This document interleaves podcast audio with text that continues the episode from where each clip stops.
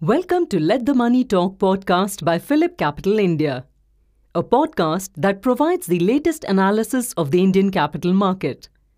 In this episode, our research experts will provide the most insightful analysis in the market. Good morning. Alternative update dated 1st Feb 23 from PhillipCapital India. Yesterday, Nifty 50 opened up by 82 points from previous close and consolidated for the trading session. Buying was in automobile, cement, chemical, construction, consumer services, fertilizers, healthcare, industrial manufacturing, media, power, and telecom stocks. Selling was in IT and metal stocks. US markets closed in green, Asian markets are trading in green. India VIX closed at 16.875 levels. Consolidation is expected in Nifty.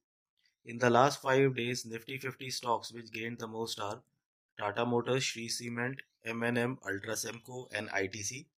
The stocks which corrected the most are Adani Ports, IndusInd Bank, State Bank of India, HDFC and HDFC Bank. In Nifty Next 50, the stocks which gained the most in the last 5 days are Shree Cement, Procter & Gamble, Tata Power, SRF and Motherson. The stocks which corrected the most are Adani Green, Adani Trans, Ambuja Cem, ACC and Indus Tower. Thank you. Thank you very much for listening. If you enjoyed this podcast, please forward it to others, share it on social media, and leave a review.